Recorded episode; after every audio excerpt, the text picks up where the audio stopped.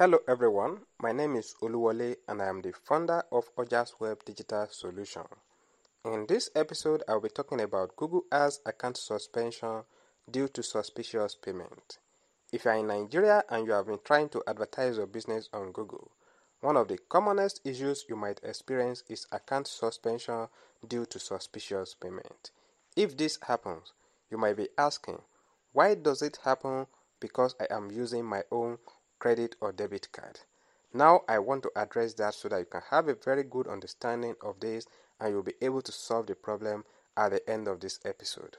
The first thing I want to talk about is the payment method available for Nigerians.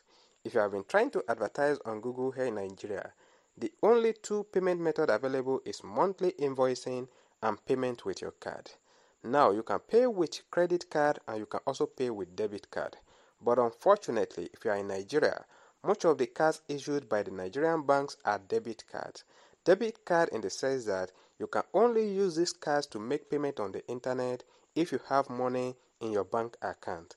Now, if you are using debit card to make payment for your Google Ads here in Nigeria and you set your account to automatic payment, if Google attempts to charge your account and they realize that you don't have enough money in your bank account, if they attempt this several times and the transaction is not being authorized, this can result in account suspension for suspicious payment. Of course, Google don't know exactly what happened, but they just realized that they cannot charge your account, and that way they are going to suspend your Google Ads account.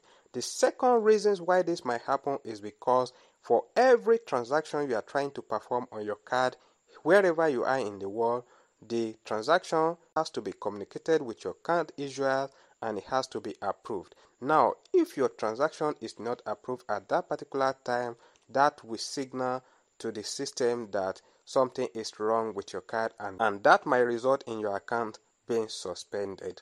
So you have to take note of all this before you go ahead and use your card to make payment on your Google Ads account.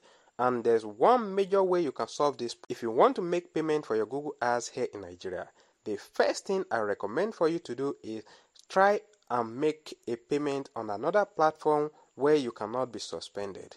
When you try and make payment with your card on another platform, preferably international platform, then if the card is accepted on that platform at that moment, then you can proceed to Google and use that card to make payment. However, if the card is being declined by that platform at that particular time, then it is possible that when you try to use that card to make payment on Google, the card will not be accepted. So you can go ahead and try this and you will be able to make payment on Google with your MasterCard.